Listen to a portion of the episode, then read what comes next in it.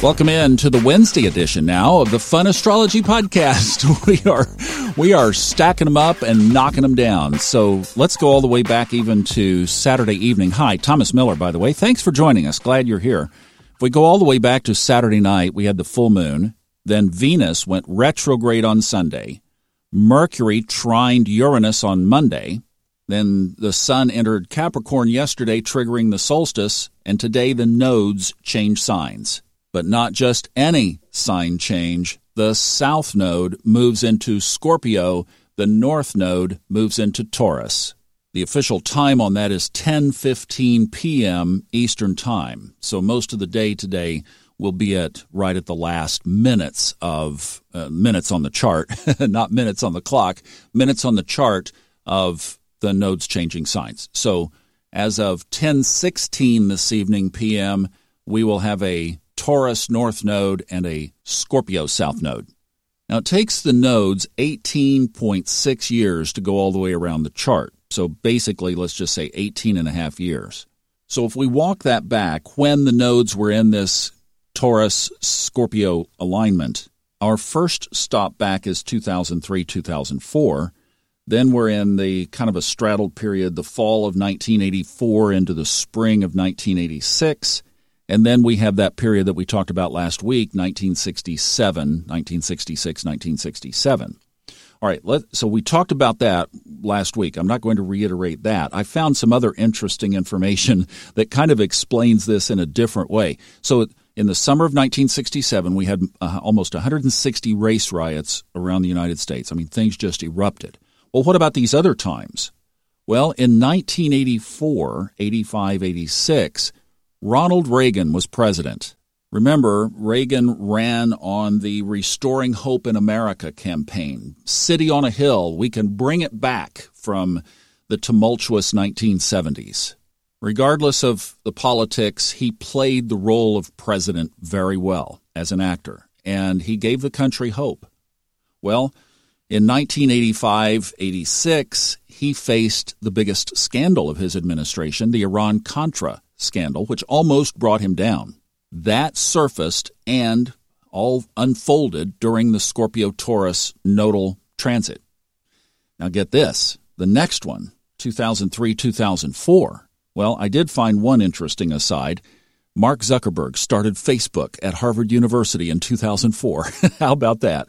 But here's another interesting one. President Ronald Reagan, after almost a decade with Alzheimer's, passed away in 2004 under that same nodal axis, Taurus Scorpio. And guess where Ronald Reagan's nodes are? South node in Scorpio, north node in Taurus. Wow. So Iran Contra unfolded during that time, and he passed away during that time. Well, we had a SpeakPipe question a couple of days ago from Mary Susan, an incredibly faithful listener. Mary Susan, we love you, sending you all kinds of greetings in California. But she asked this about her own nodal axis. Good question. If my north node is Scorpio and my south node is Taurus, should I be scared? Thank you so much for taking my questions. Now, what she's asking is she's saying that her nodes are exactly opposite. So instead of the south node in Scorpio, her north node is in Scorpio. Her south node is in Taurus. And you know, in w- with what I just said, there's merit to her question. Should I be scared? Obviously, for Ronald Reagan, he was very sensitive and his karmic path was very much tied to those nodes. Because even in his otherwise kind of Cinderella Camelot kind of presidency, he faced a major scandal 10 years after Watergate. And then the next time it came around, he transitioned. And remember, Reagan and Nancy Reagan were into astrology. They had Joan Quigley as their White House astrologer. She would set press conferences at 1:32 in the morning. the press corps was like, "What is going on here?" Well, she ran the show, basically. She ran their calendar. But I'm going to suggest, just because of the timing of this, that there were little pockets that President Reagan had not dealt with or that he had stuffed. Now, ironic that it correlated with his death as well, but he was also 93 and he had had Alzheimer's for over a decade. So I don't know. Maybe that was just more of a kind of an exit point. But I firmly believe this, and I've just seen it too many times to think that the universe gets our attention, but it doesn't beat us up when we don't need to be beaten up. So, in other words, if we're doing our karmic work, then these energies will work with us. So, for Mary Susan, we just flip that energy around. Her north node is in Scorpio. So that means doing deep digging, intense deep digging during this next year and a half, like uncovering every possible stone that you can in your life. And then, when you don't have any more stones, ask for more, but ask benefically.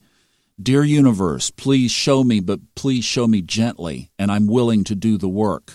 Now, here's a twist. If we take this nodal axis backwards, so the south node would be in Taurus, here's the dilemma. You're not tough enough you know, you need, as they say in the locker room, you need to grow a set and, and throw down some anger. I mean, justified anger has become really almost not even permissible in today's society. And I mean, even Jesus drove the the bad guys out of the temple, the crooks out of the temple with a whip and overturned their tables. Today, you'd get charged for some, such a thing, you know? but righteous anger, I mean, justified anger, or, or at least standing your ground and saying, wait a minute, that crosses my line. And doing it in a way that gets your point across is not a bad thing. And that's part of moving from Taurus to Scorpio. Now, we'll see what happens during this time. I mean, the stage is kind of set. There are your last three times going back the last 55 years of this aspect. We'll see what happens this time history will play it out, but we don't apply the collective lessons to an individual. That's number one. Mary Susan is a conscious individual. She's doing her work. She is just going to be in this heightened, amplified season that she will be moving from those Taurian characteristics to the Scorpio. And remember, the North Node is the most difficult axis. Basically, it's the most difficult path that we have on our soul journey. We want to resist it. So, with the South Node moving into Scorpio, all of our nodal axes, axes are going to be triggered. They're going to be activated. We're going to be doing deep work collectively because it's in our collective consciousness. So, if you have aspects correlating to Scorpio and Taurus, why, yes, there's going to be work to be done. Don't run from it. It's just part of your soul journey. I mean, your soul chose this very time to be here, and your chart is perfect. Should I be scared? was her question. If you are living consciously, unequivocally, no. If you are running from your path, if you are trying to hide, if you've stuffed something in the closet, Scorpio South Node is going to dig it out and make you confront it. So you might as well go the easy route and flush it out before the universe has to rub your nose in it. See what I'm saying? Very serious stuff. I mean, it's a good question. And what we're going to be here to guide through over the next year and a half is making sure that we align with our work that we need to do. Keep reminding ourselves of that every day, don't we? Have a great one. Mary Susan, love you. Thank you. Happy holidays. And we'll see you back tomorrow. We'll talk about Capricorn.